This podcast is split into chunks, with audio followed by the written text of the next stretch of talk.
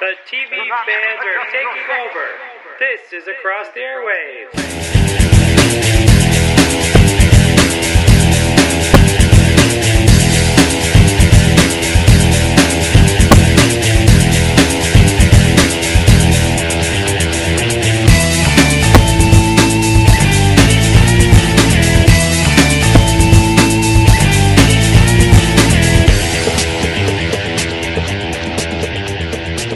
All right, everyone. Welcome to another episode of Across the Airwaves, the exciting and intelligent weekly podcast reviewing your favorite movies and TV shows. I'm Dan Schmidt, your host. And with me here is my Marvelverse podcast co-host, and Muppets discussing pal. Hi guys, it's Nikki. Can Nikki tell everyone what we're doing on this exciting special episode Come Across the Airwaves? On this exciting episode, we are going to be interviewing the amazing Ellen Dubin.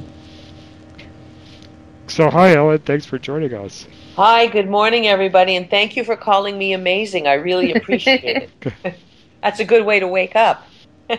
Yes, I think I need an alarm clock that says that. There you I go. like that idea. We could sell that, Nikki. That's a Oh. wonderful idea. Absolutely. I'm on it. Amazing, Nikki. Amazing.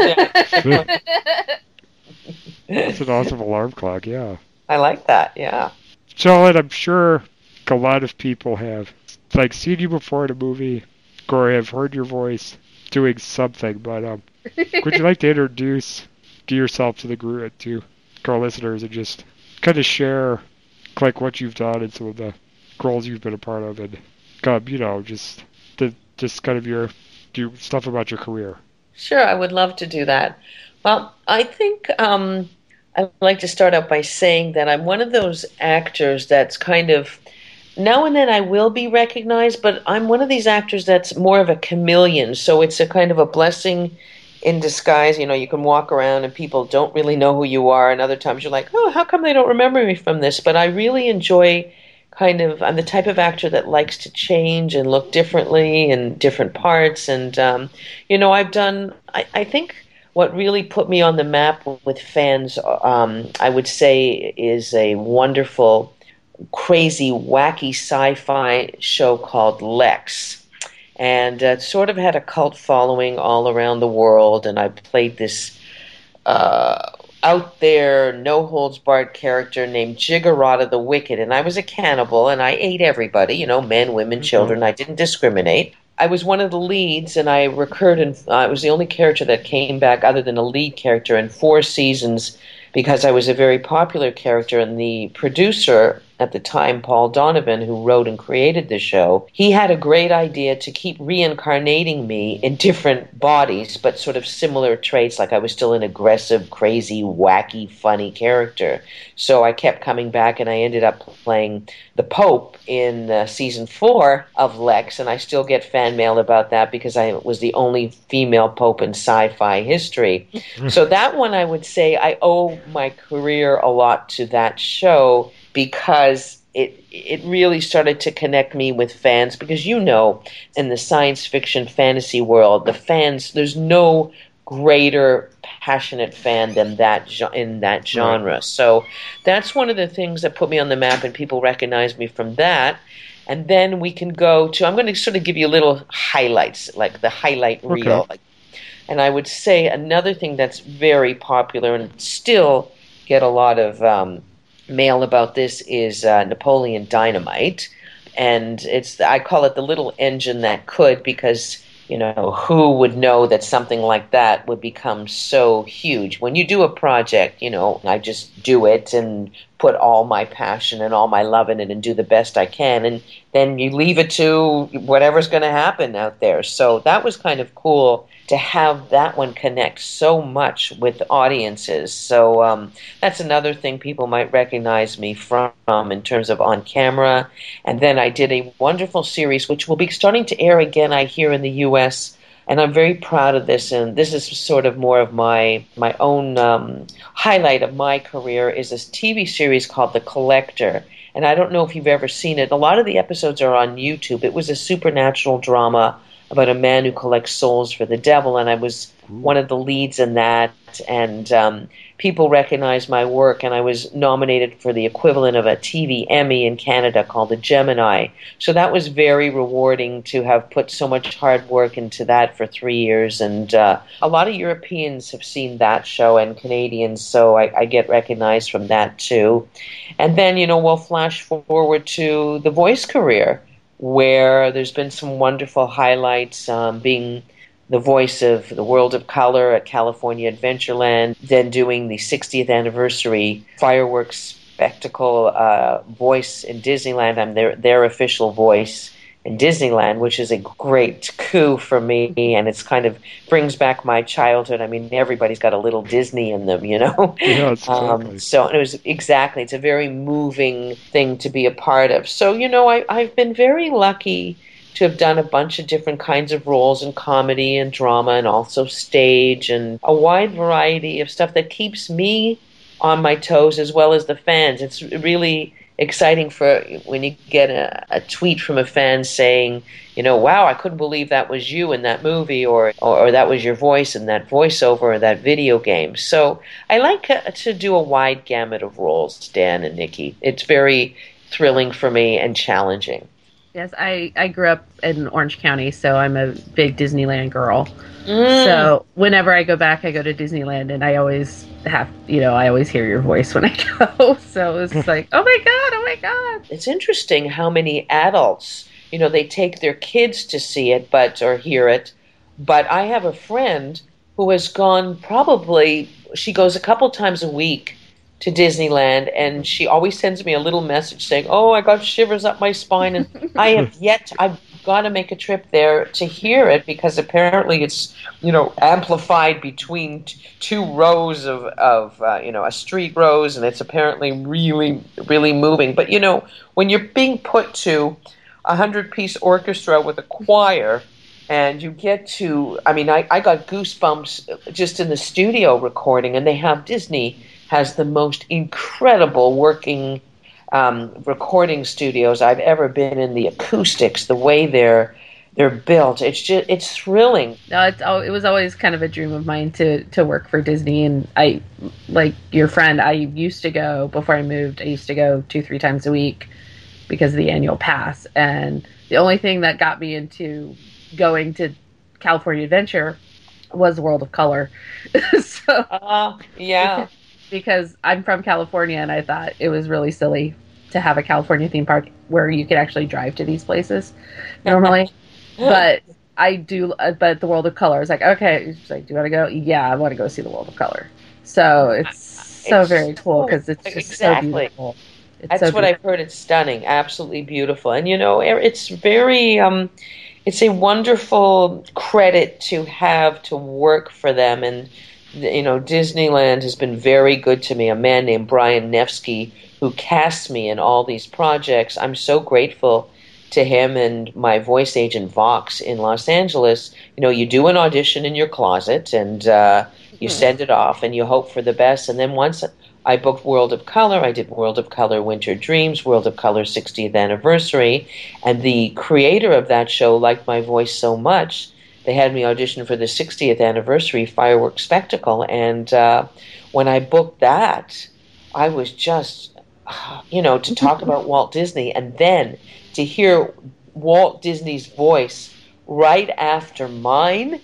I Yeah, mean, that's, that's just Wow. amazing. We all it brings out the kid in all of us I know. It's like, oh my god, I want to do that. I want to be. I want to do that. How do I get to talk to Walt Disney? exactly. I'd I had no clue that, that he was coming in right after me, that they edited it. And actually, just hearing it on YouTube, I was like, whoa, so That's awesome. incredible. Yeah. Now, did you make it on? I haven't got a chance to watch it yet. But did you make it on the Disneyland special that they You showed? know, I have it taped. And I haven't had a chance to watch it. I don't know if I did because I, I wasn't officially contacted, but I'm just wondering if they used part of that voiceover for the 60th anniversary in there. So when, when we do our next interview, I will let you know once I watch it. Awesome. yeah, I haven't watched it yet either. I have it on DVR. yeah, DVR too. Me too. I, I had to. Harrison Ford was there. Exactly. There you go. They should have called me. I would have stood right beside them. Didn't they know that? Another Wait. dream come true. well, you recently had Star Wars experience getting Mm. to play Captain Phasma. That's that's pretty cool. You know, when I got the call um, a couple of days before the actual gig, I was absolutely I thought they were kidding me. and but they didn't say what it was. They just said you're going to um, voice match uh, Gwendoline Christie. And by then I was kind of like, hmm, yeah, she's in that movie, but I'm I'm a fan of Star Wars, but I don't really know all the characters in the new because she's a new character. It's not one of the older iconic characters. So, but I, I sort of panicked because my agent emailed me saying you're going to have to match this woman, and I consider myself a very well trained actor, but some of my friends are in. They can match any actor, any accent. Uh, it's not. I thought my specialty. So they sent me a little link, a YouTube link of Gwendoline Christie being interviewed on the Craig Ferguson show. So I studied her and her, all her mannerisms and her, you know, her the, the, the rhythm of her speech. And then I go there, and they weren't allowed to give us any links from the movie. And even when I did the job, they didn't have any links from the movie as yet that they were allowed to show me or or I was allowed. Oh actually at one point they did play one thing over the telephone. They from Lucas Ranch they did and I was like oh this is great. But they said and apparently some of these sound people who worked on this Lego Star Wars actually worked on the film film and they said that the voice match was dead on. So listen they're the ones working with her. So I was happy to have done that. And then when people said, Ellen, you know, this is, she's going to be in the next movie. So, you know, we don't know what's going to happen with the next round of Lego Star Wars. The TV special is going to turn into something else, but how thrilling. And then I even went to the Disney store and looked at her doll. you know, I went, I'm gonna. I'm gonna get one of these dolls just to have for sci-fi conventions. So I'm a huge fan of Gwendoline Christie from Game of Thrones. I've been following her forever. She is such a fabulous actor. I just Hmm. love Brienne of Tarth. Plus, she's the only actress taller than me. I'm five ten and six foot three, so it's you know Okay. It's pretty amazing. So yeah, what a um, incredible honor to be part of the Star Wars name and the Lego name because as you guys know, Lego combines with so many different franchises and it's hugely hugely popular. Way Great more popular than when we were kids, and they were just toys our parents used to hate stepping on, Mhm. and uh, that I was not allowed to have until I was an adult.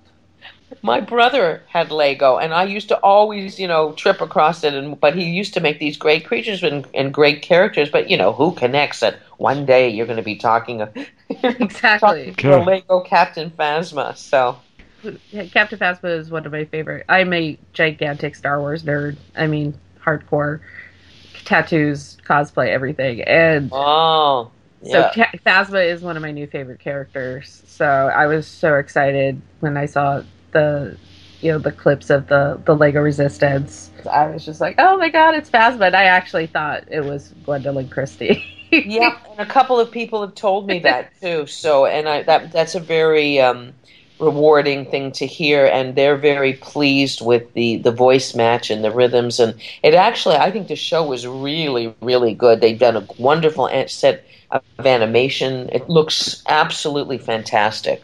Yeah, they have a really great uh, studio there when they do the Lego. I it's is you almost forget that you're looking at Legos.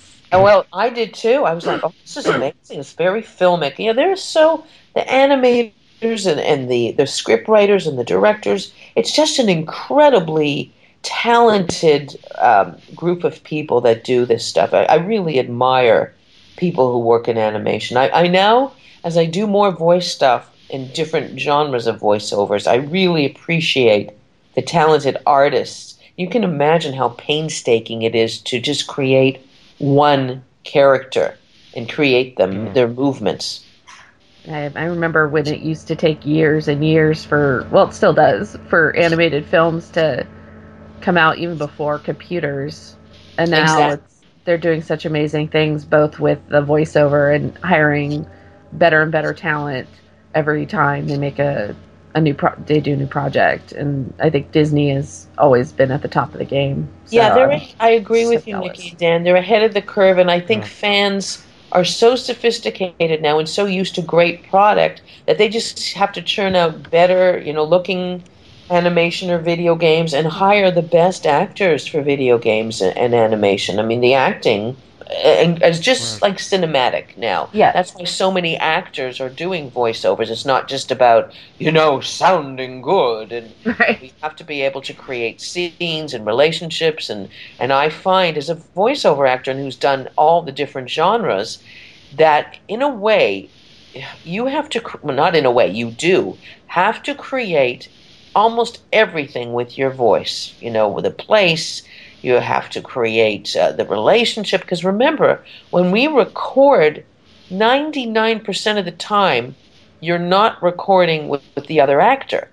So you have to figure out how are they going to react, and that's why sometimes you do different versions. Because let's say the other actor hasn't recorded the scene yet, or has, you have to be able to figure out: okay, is he going to react in an annoyed way? Is he going to react bemused? Is he going to completely ignore you? So you do different versions just in case he reacts that way, the other character. But you know, we're in a vacuum. At least with Lego Star Wars, I, I saw the characters and we actually had to sync and, and create the right timing of it. So that was a sync job as well. You know, sometimes now and then if you're doing a fight scene and you're doing some military efforts or some, you know, some uh, sword fighting, you'll see a little snippet of that to get timing. But most of the time you're just seeing words on a page or words on a teleprompter and you are, you know, you have to create that you're standing in that forest or you're in that pub in 19th century England, or you're, you know, you're um, jumping from roof to roof in a, a sort of a uh, a superhero type of game. So there's a lot involved in, in doing voice work, and that's why the acting. It brings us back to what we were talking about. Has to be really superlative because fans know you can tell in a voice if that actor's really in the place or really talking to somebody Mhm. or is really connecting to having a relationship with that other person, whether it be their brother, their wife, their mother, you know, another king or a queen, or you're a lizard. I mean, if, even if you're a talking animal, a dog, a lizard, a, an orc, you know, I've played many orcs or Argonians, Yeah. you still have to have a point of view and you still have to come from a point of reality, whether it's, you know, very subtle kind of games where you're, you know, a detective or a more Game of Thrones kind of epic game, you still have to come from a place of reality, and that's why most of these shows, a lot of people are stage actors. You know, a lot of video game people are stage actors because they're used to being able to get emotions on a dime. You know, you you sometimes have to do, you know, you're doing hundreds of lines in a session, and you go from being a you know a barkeep and and sort of uh, having you know fun fun sessions with the people that are in the bar and then and you're crying because your brother's being executed you know or or hung. So you really sometimes you're literally going from section to section and you're you're doing comedy then you're doing drama. So a lot of stage actors are able to get those emotions at the drop of a hat and that and also you have to be able to read very quickly because the video game uh, producers are so protective of their properties, and well, they should be. Um, you do not get the material the night before most of the time. So you have to be able to read very quickly and read some words and pronounce words. And yes, they'll help you if it's a new name or they want a certain pronunciation of a name. But you have to be able to quickly make sense of the words and pronounce them. And it's called cold reading, where you literally just dive in. Well, it's something I've always I thought about voiceover actors is that they're the like the unsung heroes of the acting world because I've had friends who do voice who've done voice acting and it is so difficult and they like to joke, "Oh, I could go into my pajamas, nobody cares." I was like, "Yeah, people will care." Um, but you do you have to be prepared for anything that they throw at you and and working alone and I just that's why some of my favorite actors are also voice actors as well, like John DiMaggio or um, Incredible. like great. Phil Lasky, Maurice LaMarche. Um, so, and then Those are all people that you mentioned that I admire and look up to and and listen to because you can learn a lot. You know, I always believe as an actor, voiceover actor, on camera actor, stage actor, that um, you're constantly learning, or you should constantly be learning. Exactly. And those are the some of the best that you've mentioned. Um, and, then you have Andrea Romano, who is Oh. like the queen of voice acting, who's now a, a voice actor director. Oh, she is she is one of my heroes, and I actually took a class with her. And when I left there, I was literally walking on air. Um, she is, without a doubt, one of the most incredible, astute, perceptive directors. And I just keep I, I, when I audition for her stuff, I say to my agent, "Oh, I really want to book this because." she's just it, she's a learning experience in her, in itself. I mean, Oh, yeah. what? Yeah, it's amazing. Even So- her interviews are. Yeah, I know. I've been watching them too. They're very informative. Dan, you're right. It's it's a ma- she's a master class in voice acting. she, I, she really I'm a big fan of all the cartoon shows she's Me been too. involved with. Me God, too. Batman the Animated Series. I grew up with that show. So to me, that's. I mean, anything she does gives quality to me. Gives a quality I- stamp on it. I agree, and she assembles an incredible group of actors too. So because Yeah. everybody wants to work with her. Yeah, and she casts people who are exactly right for the roles, and she doesn't just like, well, let's just cast this person. She, the way she can match characters to actors has always been very impressive to me. And that's just something I've always been impressed with with voice actors. It's like, how did you find the perfect voice for that character? You know, kind of thing. No, I like, well, think- that just works really well. You're right, Nikki. I, I think it's a real art to be able to. Uh, yes, it's a real art to cast actors. Period. When you're a casting director, they're sort of the unsung heroes of of um, the film and television and the stage world. But I think in voiceovers, I mean, I'm still astounded that Lindsay Perlman from LucasArts figured out that I could do Gwendoline Christie. I did not specifically audition for Lego Star Wars. I've auditioned for other things that that company has done and that Lindsay Perlman has cast. But I said to her, "How did you know I could do this? Because I had no clue." you know, I, I was, I like I said the night before when I heard about this, I was like, "Oh, I don't voice match. I, I, I can't do this." And I was panicking, and I stayed up all night, literally with Gwendoline Christie on my computer. She was by my bed on my night table, and I was listening to all her interviews and her Game of Thrones and all this stuff, you know, and getting my British accent. And but um, I mean, that's not a problem for me. But it's always, you know, it was da- a, a daunting task, and I was, how did she? I figure this out, and I, I said that to her, and she says, "It's my job." And I said, "They have to be able to listen to people." And now I'm starting to do it. Like if I hear a friend talking, I go, "Oh, they'd be a good Tina Fey, or they'd be a good, you know, um, Mhm. whatever." It, it's sort of fun to listen. Or, but it's the it's the actors though that don't have any specific nuances. That I have friends that can voice match, and I'm like, how do they how do they get her rhythm? See, that, that's much harder than somebody who's a little quirkier, like a Jack Nicholson, because there's you know there's a rhythm to his voice. Or Right. Everybody has a Jack. Everybody has a Christopher Walken, but it's it's harder to get to be more subtle. yeah, yeah, which is that's a whole other art. But anyway, yeah, I I agree with you. Andrea Romano knows how to find her actors and match the characters perfectly. I used to worry that um, when more high-profile film actors were getting Mhm. animation voiceover roles, I used to think I used you know as much as oh yeah I recognize that voice that's so and so that's so and so. I always worry about voice act like specifically voice actors. Like, well, that's taking jobs away from people who have actually trained to do this. Who, I was like, do we really need big time, you know, you know, actors in animation? I was like, that's. I, I always feel very protective of the voice actors. Like, ah! Nikki, I want you to walk beside me every single day. You know, Sure. this is you've raised a really good point, and you know we have to consider from a studio point of view or from a producer's point of view. Everybody, yes, we want to create gr- good art, but they also have to make money with their audiences, and it's a fine line because sometimes we won't mention any names because everybody is fabulous. there there are miscasts, and you're and um, you go, oh, okay. And then you notice that sometimes the actors that they hire around it, they're either way over the top, like to the point of absolute crazy silliness, even if it's a wacky comedy, or else they're so bland and so flat.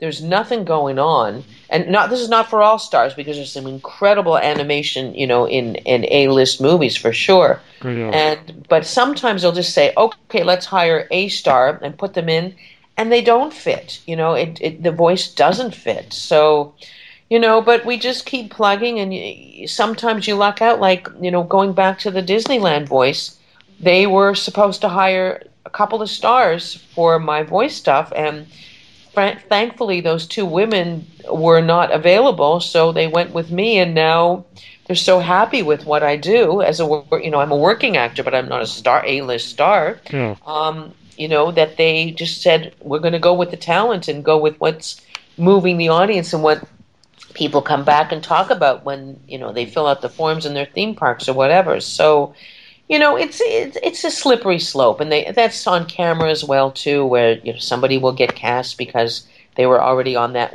network in another series and they may not fit the part. But that's been going on, you know, since the the beginning of time. So nothing we can do about it. We just have to do our thing. If you get caught up in this, you you'll go crazy if, if you get caught up in all the politics. Oh yeah, I know, and I I know like I don't play video games, but I have a lot of friends who do, and they're like, oh, so and so did a voice on this, so and so did a voice on that. I was like, um, you do know there there are actors who specialize in that, right? Yeah. like I I love Graham McTavish from the Mm. Hobbit films, and but the reason that I I knew of him before because he did animation voiceover. He was Loki on the Avengers Most Wanted, you know, or Yeah, they don't just Sure. come out of nowhere. Yeah. This, you know, we don't just come out of nowhere. You know, we've all well trained and we've been around for a while, and guys like that. Yeah, I know it's it's very funny when people go, "Oh, wow, this person this is amazing. I've never seen it." Well, you've heard him many times. Yeah. before. Yes. Ex- Exactly. And like I was looking through your IMDb and I recognized you from Lexx and I recognized you from The Collector. Um, but you were in actually one of my very favorite bad movies, Which one? I'm, I've done a Ab- few. Ab- Abraxas, Oh, Abraxas, Master of the Universe. Okay. which Let's- just it, I just have to say is like I'm a really big fan of RiffTrax and Mystery Science Theater 3000 and that's how I Oh. find that's how I Oh. find most of these movies. Oh, that was one of the first riff tracks that I wa- that I was like, oh my god, I love this. one I of love- my first movies, and let me tell you a funny story about that. The scene I did, I'm this sort of, it was one of my first movies. It, it was with the guy who was Arnold Schwarzenegger's body double, Sven Ole Thorsen. And if you look at the scene, you can see how he represent, how he um, definitely looks like um, Arnold Schwarzenegger Yeah. and he was this very big kind of he was i think he was also a wrestler do, do you remember the scene he's a i think a german actor and he, Yeah. the, the the good thing about that scene is because english was not his first language i made a lot of money in overtime Okay.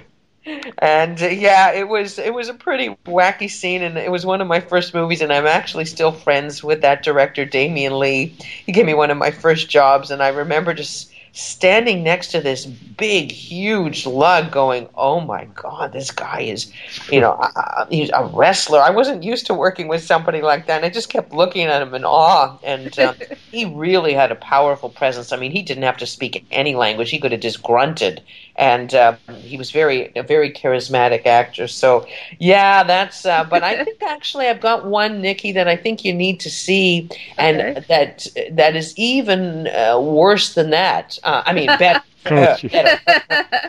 I want I, I want you two to find a movie, and I'm proud of this movie, even though I think it was voted one of the worst on Rotten Tomatoes. It's um called Tammy. And I don't know if it's on my resume. Tammy and the Teenage T Rex, and it starred myself, Denise Richards' first movie, and may he rest in peace, the fabulous Paul Walker, oh my god. his Oh, first And Terry Kiser. Oh my god. and Terry Kiser from Weekend at Bernie's, Oh, who without a doubt, is one of the funniest actors I've ever worked with in my life, and we had great chemistry. This is a movie that Academy Award people will run from.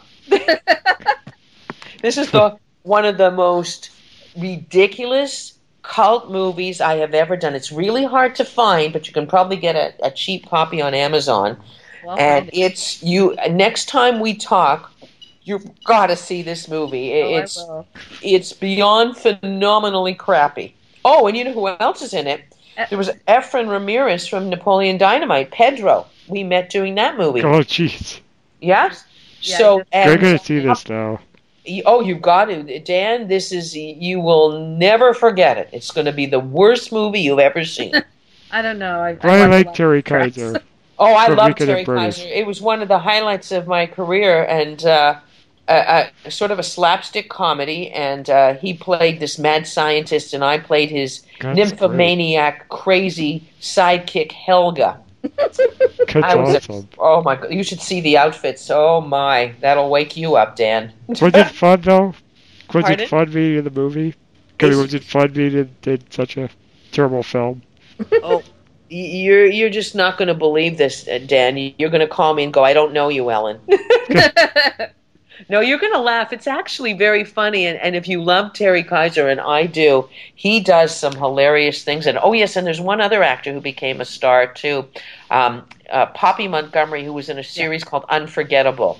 Love so, or I think it's called, or something. She plays a woman who has an incredible memory based on Marilu Henner's life, who has a photographic memory and remembers everything. It's, I think it was a television series on ABC. The CBS couple it of was. it was on See, CBS. yeah. Go watch the Yeah. first couple episodes, yeah. Yeah, exactly. So it had a lot of, uh, you know, some really Yeah. good people, up and comers. But uh, anyway, you file that for a, a stormy, rainy night. Oh, I, and I'm going to uh, contact the guys at RiffTrax and tell them they have to do this. Oh, they have to. They- they- oh, yeah. And let me know when that's on because I got to see that or I hear that. will definitely. And I can't believe I just told you that little secret, but I like you guys so much. that's a gift to you. Thank Well- you so much. Well, kudos to you for for suffering through some of those movies to do that. I always It's okay. I had a great time doing it. Hey, I was in Sister Act too, so I mean, I get it. Oh, There you go. that's it's okay. That's a good cult name too. You know, people are gonna go looking for that. No, Nikki. No, no. Do you realize don't. that? You see the back of my head. That's it. You give Okay, good back funny. ahead though, Nikki. I do. I've been told that. You, you have to act with your back and the and the follicles in your hair. That's amazing. Yeah, when I used to act, I was like, oh, okay. And they gave me a line, and I was like, okay, please cut it because it's awful. And they did, and I now you see the back of my head. So I'm very happy with my performance in Sister Act 2. well, I'm now going to have to look for the back of your head. Are you credited as that? No. Back no, of the head?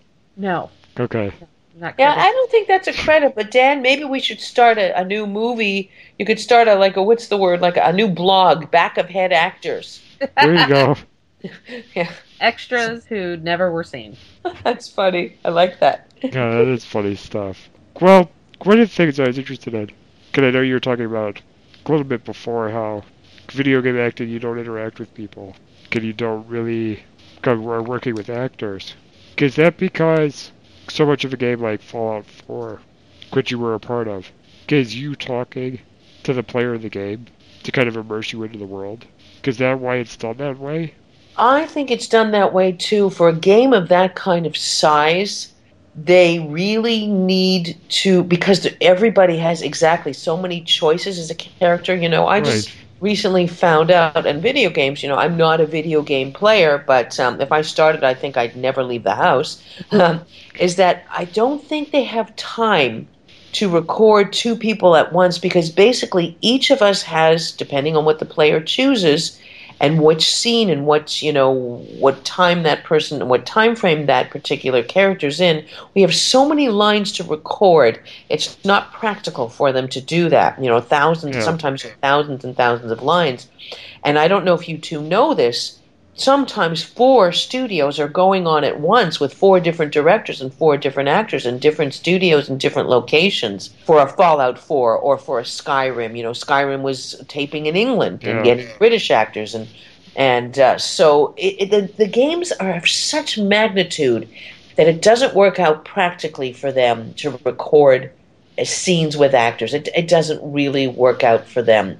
So I think Dan, you hit the nail on the head with with why that that's the reason. Well, I know as a screenwriter, I had some friends who took some classes on game writing and game script writing.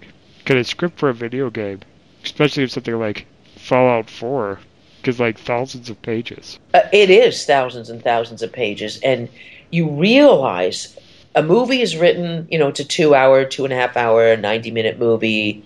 And you know the script is what 104 pages, 106 Yeah. pages. A Woody Allen script is 90 pages. hmm but uh, video game thousands and thousands and think about you know 10 years in the making not that a movie can't be 10 years in the making a lot of them are but from a writer's point of view ah, the, the sheer colossal amount of words and you know when i've played some of the leads like when i did leads in skyrim and you'd go back over and over again into the studio and you'd go wow my character is doing see i didn't even know when i for example when i did skyrim that my role would be put in eight, uh, over 80 female bodies. I was just called common woman. So i thought okay i'm playing a woman who's common you know a farmer a blue collar worker. But no it ended up a fan started to send me once the game came out names of characters and when i went to imdb it first started with five and now i think it's listed over 50 or i've lost track so Wow. you realize exactly how much work, I mean, the patience to write, and this is not just for one character, but thousands and thousands of characters. And yes, not every character is going to have thousands of lines, but even if they just have 200 or 400 lines, and then you multiply that times thousands of characters, I mean, you really appreciate the dedication and devotion that these writers ha- have for the game and the w- worlds they've created. I mean, they've been with these characters. I remember my first game was Guild Wars 2, and we were talking about the different worlds, and I was happy to have one of the creators in the room, and I actually. Sometimes you don't get to see a picture of your character, but I got to see a picture of, you know, the mighty Gricka and, you know, different characters that I played in the different races. And it was very helpful to see the teeth and the feet and the tail and the hair and how how they were structured. And I was talking to her to him and he was telling me you know this was born from this mother and that mother. They create in their heads you know their relationships and who their mother was and their father and their sisters and their brothers and what kind of race it was. Are they an upscale race? Are they a low born race are they uh, do they growl when they talk? Do they have a, a raspy voice a clear voice? And all the characteristics and traits that go into making it visually and vocally and you know who they relate to and how they relate to it by how they were born. I mean think about the not the hours but the years of work just to go into that part as well. So i really am blown away by the creators of video games the un- they, they are you said the voiceover actors are unsung heroes nikki I think the creators and the artists and the writers of video games and animation, uh, but video games in particular, because animations generally, even if it's a series, it's still you're going to not choose different paths. It's not the same kind of thing. Like Right. the player's not going to choose different paths so much. I mean, sometimes there's animation they can choose a different ending, but video games is a much bigger worlds. Th- those are the unsung heroes to me. Yeah, I, I totally agree. I think that um, the people who work to create the animation don't get the credit that, that they deserve. A lot of the times it goes to the studio 100%. Or the Yeah. executive producer if they have a name. It's like, you know what? Yeah, I love Brian Brian Bendis from Marvel, but he's he's not responsible for, you know, the animated, you know, Spider-Man uh, or the animated Avengers. He's yeah, he's a consultant, but putting his name up front doesn't tell me how good the show's going to be. Right, interesting. I want to hear the voiceover actors. I want to see the animation style. I want to know, you know, what studio, you know, what studio they're farming the animation out to before I before I judge a show. Yeah. Exactly. Exactly. So it's good that we appreciate it. And I think the fans do too.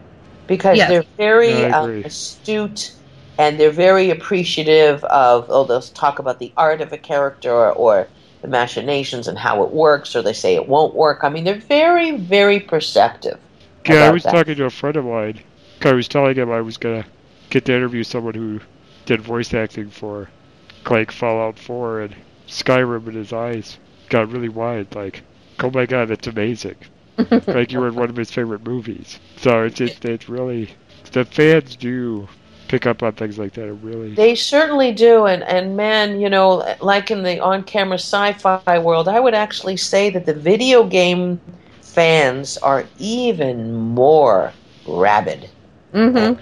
and uh, really like when you hear because I had no clue. I mean, I I knew about the fan appeal, but I didn't realize how intensely fabulous fans are about video games. And when you say Skyrim or Fallout 4, they fall off their chairs if they're a video game. It's like saying, you know, you're in an A-list movie that you're in, you know, Deadpool right now or you're in a Tom Cruise movie. I mean, it's literally Yeah. people it's like, wow, they do appreciate my work in this and they do know my characters and, and follow them and say, oh, I mm-hmm. just played, you know, I got an email from a guy who's a voiceover director and his kids are playing Fallout 4 and he said, we finally got to your world and we loved it and it was, it was just such a, I, I get a kick out of it just listening to them tell me that. But it's Yeah, an amazing concept for a game. Fallout 4. It's very interesting. Oh, it's, those are incredibly talented creators. Just Yes. what worlds they've created, Dan. I know, it's crazy. I, I've created one world for my graphic novel, but with those Fallout games, it's like they've created like four or five or even more than that in one game, and it just blows blows my mind. Well, they want you to play it for at least a year, Dan. Yeah, I know.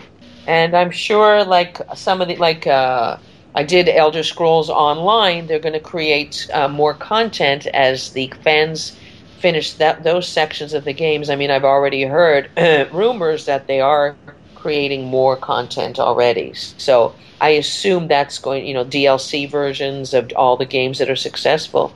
As fans demand it, they keep making it, which is great. Yeah, they're doing expansions to Fallout 4 as well. On Yeah. advertising for that too. So exactly. they keep building upon them and getting them bigger. Which is great. I'm I'm happy about that as a voiceover actor, and it gives more work to the creators and more work to the the people who are the sound technicians in the studio. By the way, those are the also the unsung heroes Mhm. of that world because to put together that, edit it, pick the takes, and put together the story, and these people have to turn on a dime and do it as quick as possible, uh, and have a great ear. And sometimes they will chip in and say, you know, Ellen, maybe take that down in tone or raise your voice a bit here. And they, because they're like uh, conductors, they're really uh, like a conductor in the in an Mhm. orchestra. They'll hear something and they'll go, hmm, just tweak that or emphasize this word or maybe we should take out that word because it it ruins the rhythm.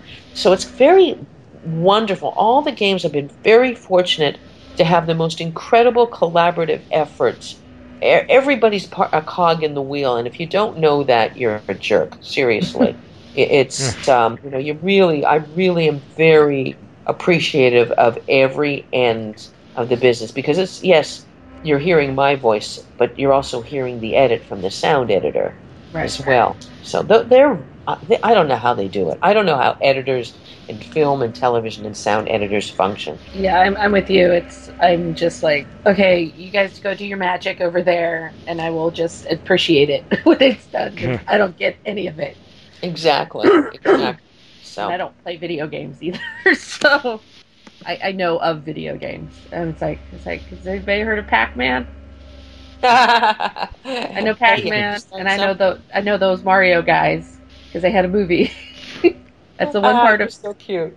that's the one part of fandom that I haven't gotten into. But I wanted to ask, um, you do a lot of conventions, and I know I've seen because I've seen at when I go to cons, people dress as Giggerota. How does that feel like when you see someone dressed as you? Well, first I was like, I remember the first time, I think it was MegaCon in Orlando, Florida, that somebody came in as Giggerota, and uh, I had to laugh. I, and I said, and especially because I remember the woman, she made the costume from scratch. So, first of all, you're like, wow, that somebody would take the time to Mhm. create the exact, because that was a, girls and boys, that was a freaky costume. That was, I don't mean to get graphic here, but let's talk about that for a sec. Yeah. The costume designer made that costume uh, from autopsy reports because when somebody does an autopsy on a body, there are these big stitches across it, and she kind of made Giggerota a uh, stitched together, stitched together kind of character in this leather jumpsuit, and also I had the head of a man on my back with hair and eyes and stuff like hmm. that because that was a conquest of my character. You never saw me actually eat him and you know put the head on, but that was part of the costume. So in the backstory, at some point she probably ate this guy, and as a conquest, she put his body on her on her body with his head there. So let's get that. The gross stuff is over. Mhm. So when I saw this girl, I was like, wow, this girl has this wickedest sense of humor, Giggerota the Wicked. And I actually gave her a big hug and I said, thank you. I mean, it's pretty, it's the word? Weirdly Flattering. Flattering. That's the word. Thank you. Weirdly you flattering because it's like, okay, she likes me so much, so she has this hanging in her closet because this isn't pretty.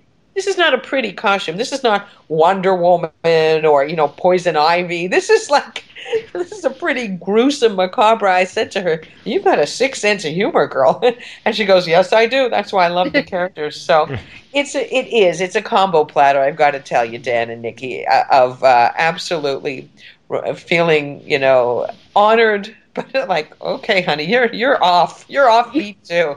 But that's the beauty of Giggerota because it really, I mean, she as a character and me playing it really appealed to women because Giggerota at the time was a character that sort of said what was on her mind and was a no holds barred character and just was balls to the walls. A character that mostly you see men play and and not so much women saying what's on their mind and traipsing through life and stomping around like a you know like a bull in a china shop. That was my image. You know, I had done a lot of ballet as a as a as a kid and I was very graceful. So I had to kind of and and movement you know, when you're on camera, I really come from a place of, of dance because my training started in dance. And uh, so I undid everything I learned in ballet class, you know, grace and elegance and and soft lyrical movements and made her really clumpy and storming around like a wrestler. And, uh, you know, I went completely the opposite of my training. You know, you take your ta- training and throw it out the window. Well, still, it trains you in movement. And, yeah, well, hundred percent. It's it's still movement training that you throw away, and uh, so um, anyway, yes, the conventions. I remember the first time I did a convention, my mouth hung open, looking at all the characters on the floor, all the cosplayers, the work and the attention to detail, and all the costumes and people dressing up. I thought it was like Las Vegas for kids. I Mhm. mean, it's like costume costume paradise. I love them. And I love the conventions where they come to the table and you can talk to them Mhm. because it's just very interesting to see what fans see in the characters and see in the shows you've done. And like we said earlier, there's no better fan than a sci fi fan because they'll go, Do you remember in episode 13 of collector, you were holding that cup. Now, was that cup the symbolism of the womb when your mother birthed you? Ah, okay, sure.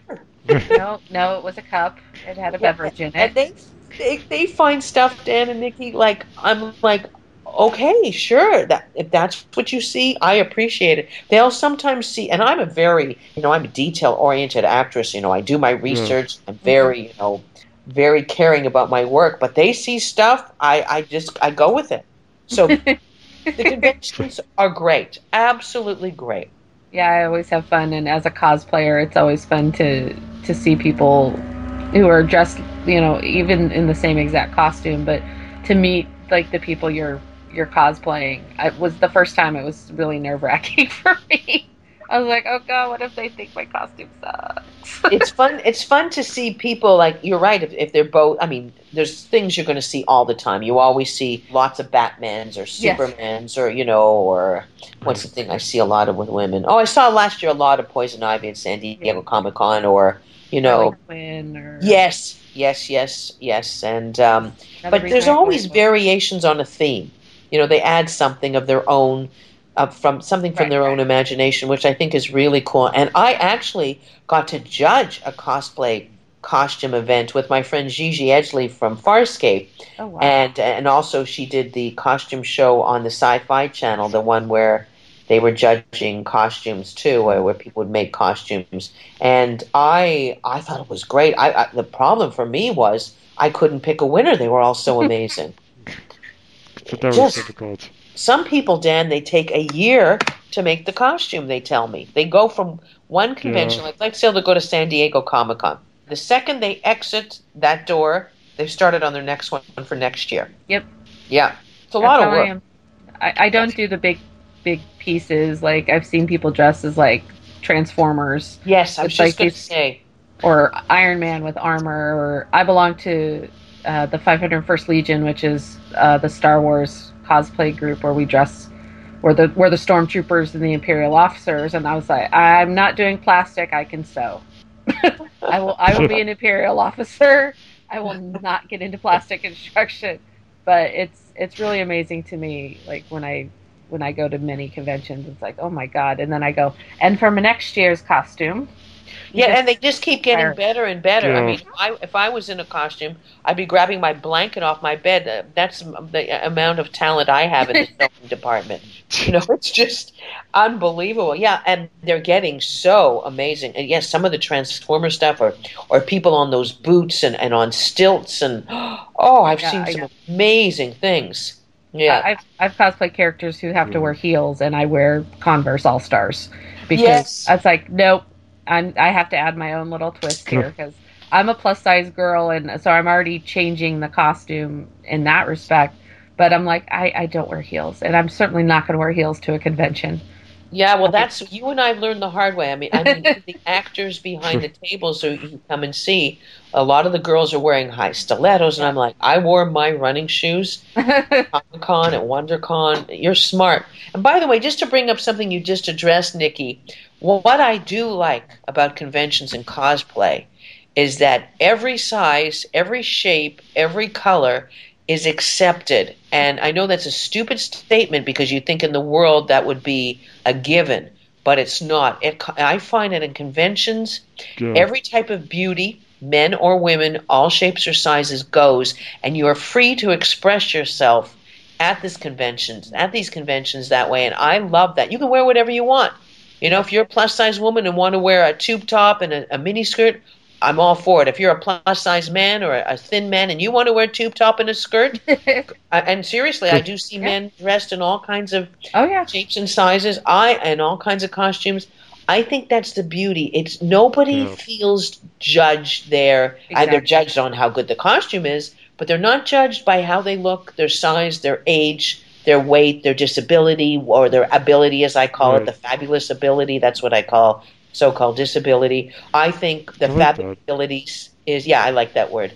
Is um, I think that that's one of the greatest things about sci-fi conventions. You can just be yourself and not worry about what other people think. exactly. Really, an incredible platform for all types of people, and that's um, one of the things I noticed. Yes, it's fun and all that stuff, but I have talked to so many people who, and you know, not to get all airy fairy here, but who have been bullied as a child or mm-hmm. bullied in the outside world, and once they enter the convention center, they're free to be whatever they want. Exactly. I, I I think it's immensely fantastic. I love I- that. as a kid, I was bullied a lot for both because I was a, le- a selective mute and because I was younger than the other kids in my class and I was chubby and uh, so and I couldn't express like as a child I was like such a huge Star Wars fan, but at the time it really wasn't cool to be a nerd. Yeah, I I, uh, I I know where you come from because I I think that I embrace the inner nerds in most people, and that's why I think Napoleon Dynamite was so successful Yes. as a movie Yes. because we are all nerds, and I too, I was bullied as a child too, and um, because I was. I was taller than all the other girls and really skinny, so I was the opposite. Hmm. And but you know what? Any kind of thing that doesn't fit in to the so-called norm, and, and guys, what really is the norm? If you Exactly. think about it, Yeah, exactly. um, I think everybody I know, I'm, there are people always have something to say about what you you're going through. yeah, You know, screw them. You know what? It's what makes you different makes you special, and I constantly tell that to actors when they say, "Oh, I have a lisp, or I have a limp, or I'm fat, or I'm skinny, or I'm I sound funny." You know what? Whatever people made fun of you in school, your big nose or your hair that's too curly or whatever, that's going to be your moneymaker Mhm. Or the way you talk funny, or you know, if you have a stutter or a lisp, or or you sound nasal, or Very high. I have a girlfriend who talks like this naturally. you know what? That's great because you're going to make a lot of money in animation, and she Yeah. is. So, I, I, and all this stuff. Like, why do we all have to look the same? Exactly. Yeah. Because I, live in Hollywood, you know, when I'm part time living here, and why does every girl have to be a certain size or a certain look? And listen, if you're that look and that size, great. Some people are naturally, but not everybody has to be the same. we So- don't have to aspire to that. And Yeah. when I was Right. my first convention, when I was, I think I was like 19 or 20, was an X Files convention. Oh wow, great. and I just was like, I there wasn't cosplay really going on, and if it was, you know, everybody's dressed like FBI agents. So I was like, Yeah. okay, this this is kind of cool. And then the next con I went to was San Diego Comic Con, and this is back, you know, in the mid to late '90s, so it was a lot less crazy. yeah. And I was like, I just walked in the doors, and it was like, oh my god, I'm I'm home. This this is where my people are. yep. This is And where this is where I belong. Who say that, Nikki? That this is where they they feel themselves and feel at home, and don't feel like I said earlier judged. I think Right, it's magnificent to be like I- that. I never felt I never feel self conscious when I'm in costume at a convention. I feel like I am that character because cosplay is not just dressing up; it's also embodying that character. A hundred percent.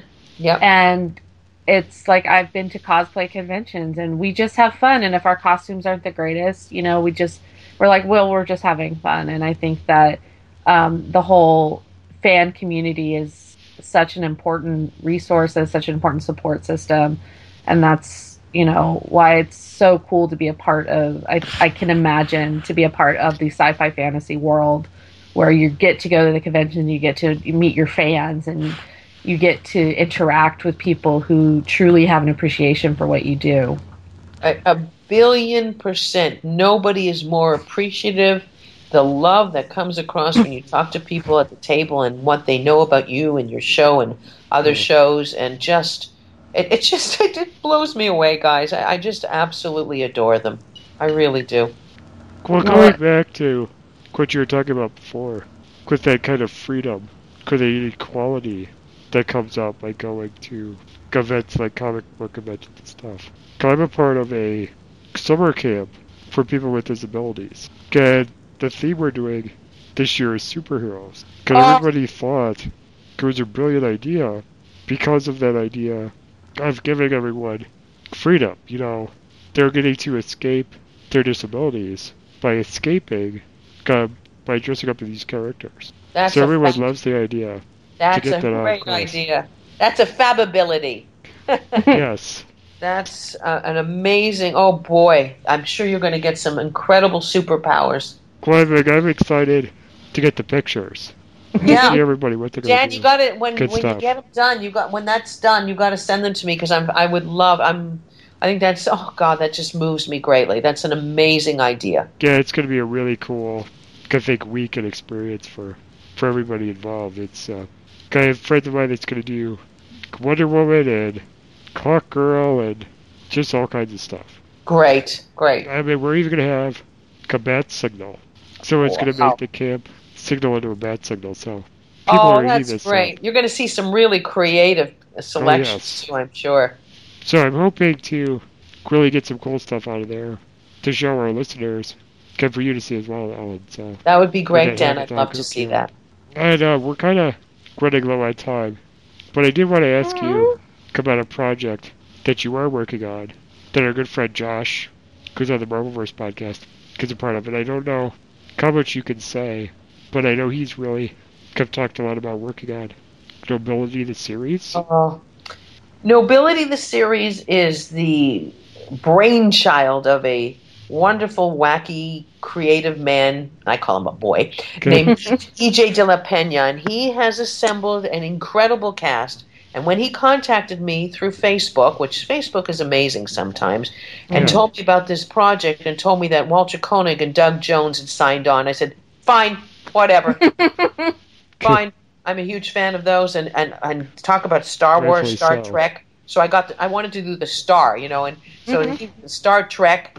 I said, okay, I got to be associated with Star Trek somehow, and um, we shot this in a studio about 45 minutes outside of LA, and um, I think it's a great concept. The the cast is incredible. All of us have different niches and followings. My friend Adrienne Wilkinson from Xena Warrior Princess, she's in it. My friend Cas Anvar, who's starring in Assassin's Creed. He's the bad guy in Assassin's Creed, and also a new series called The Expanse on the Sci-Fi Network. There's Walter Koenig, Doug Jones, Miracle Laurie from Dollhouse, James Kyson from Heroes. The cast is absolutely amazing. It's what can I tell you? Is I play uh, in a nutshell. I play um, Colonel Theia, who's a member of a new race of people called the Eugins, E U J I N S, and we are a superior race on the ship of these misfits. Well, we think they're misfits, but we don't tell them that. On the guys that we're here to share our experiences and help them and educate the humans, but we may have a little bit of a nasty agenda, Nikki, as my voice drops here. We may not be as elegant and classy and as benevolent as we seem. Oh, that's awesome. So that's all I can tell you. Um, I really enjoyed working on that project. Um, they are will be again at San Diego Comic Con.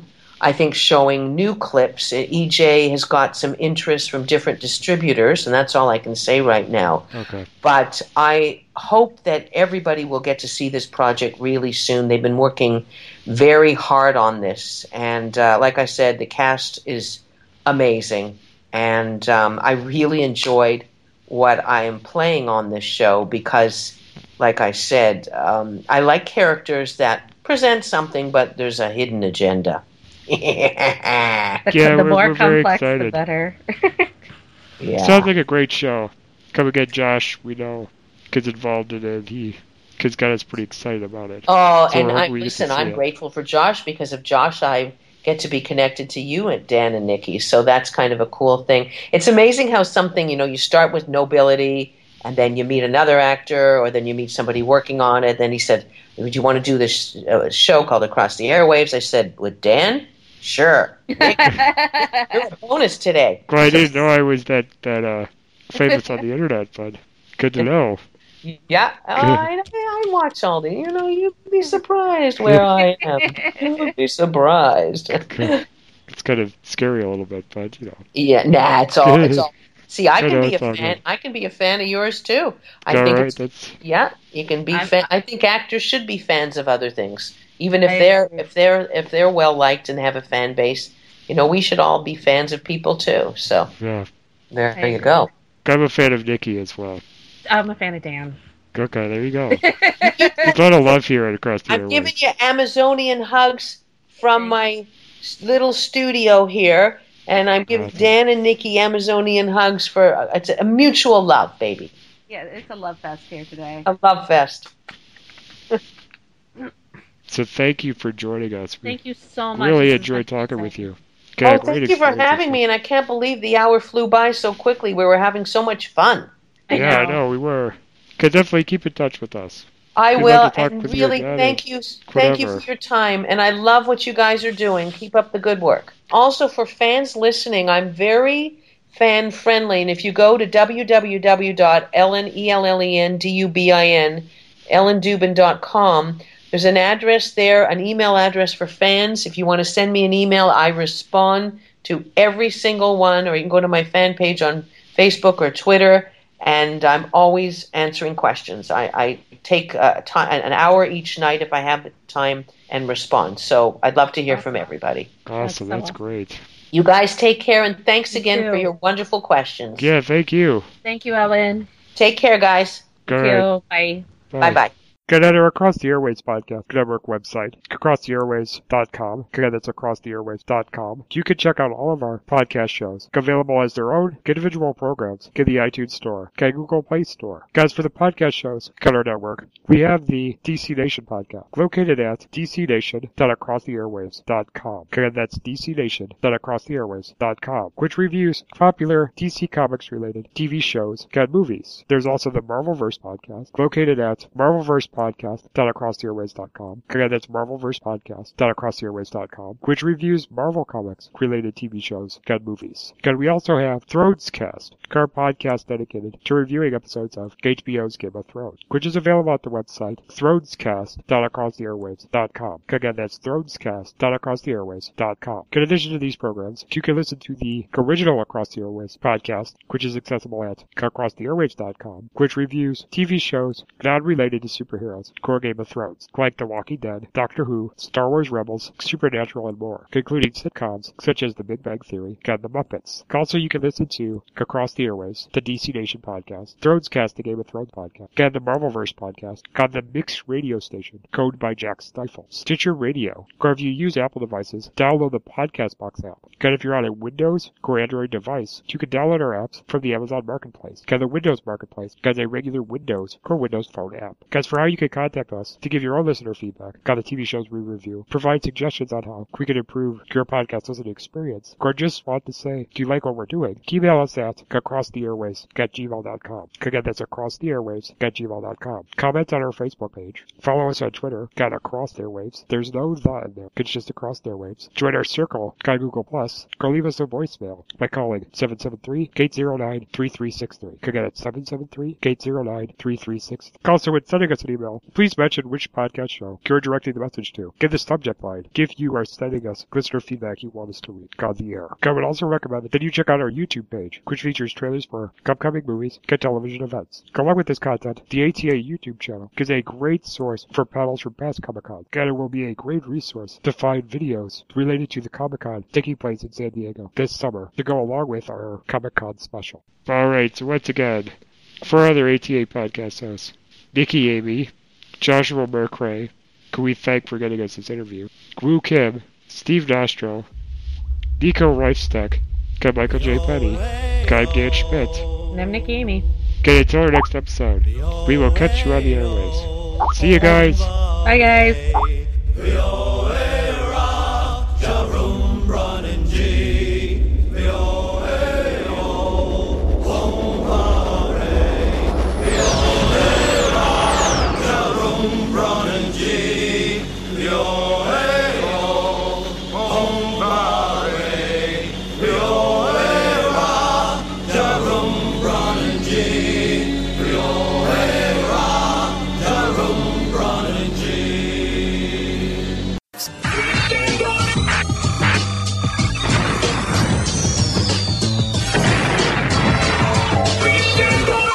We now return to our regularly scheduled program.